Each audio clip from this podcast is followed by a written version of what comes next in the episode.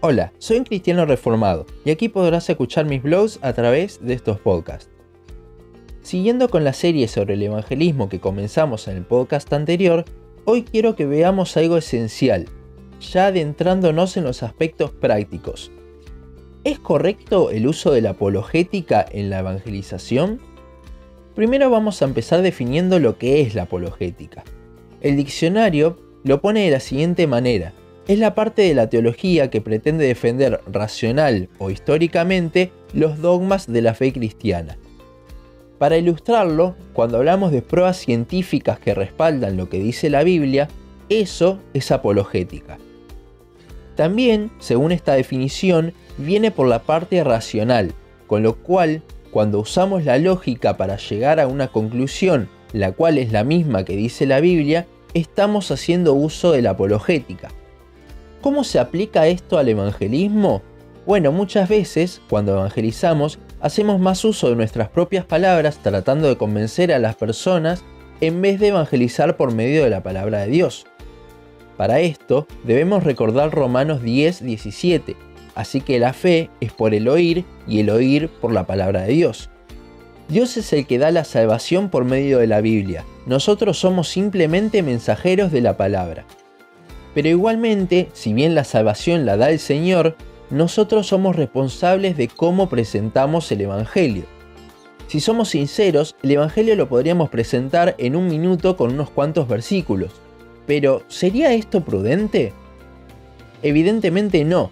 Debemos presentarlo de la manera más clara posible para cada persona. Y aquí es cuando entra la apologética. Hoy en día vivimos en un mundo que está lleno de creencias y religiones falsas, todas apuntando a cegar el entendimiento de la gente al Evangelio.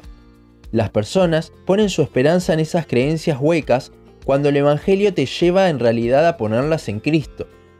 Para poder presentar correctamente el Evangelio a una persona, debemos primero sacarle la muleta en la cual se está apoyando, quitarle el velo de los ojos.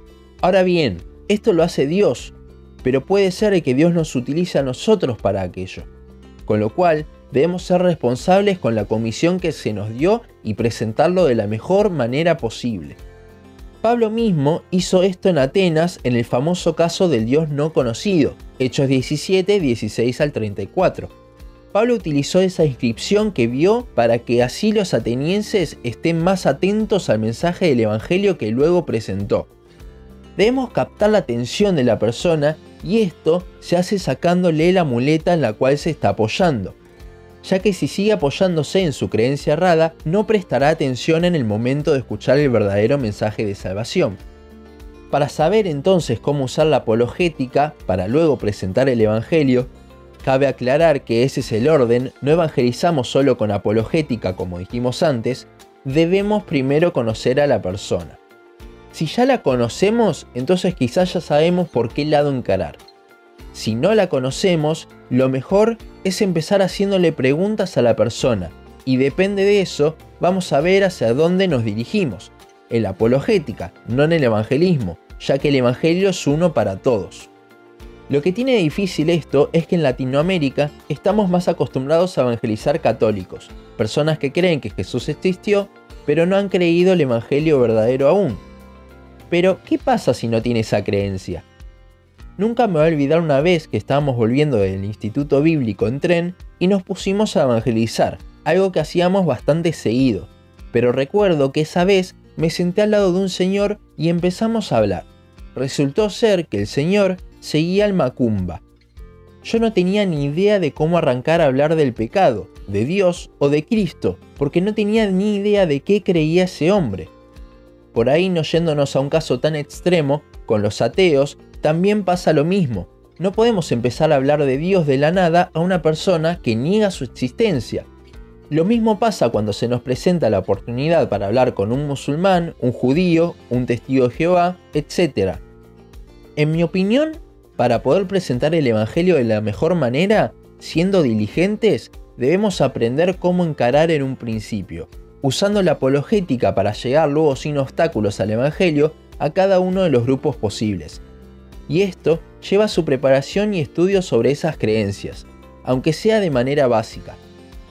Por otra parte, cuando evangelizamos a un grupo y no solo a una persona, está bueno, como hizo Pablo, usar algo que puedan llegar a tener en común esas personas para presentar el Evangelio. Por último, sí, tenemos mucho que aprender sobre cómo evangelizar a las personas, cómo hablar con ellas sobre Cristo, pero siempre debemos tener en cuenta igualmente que no depende de nosotros, sino de Dios.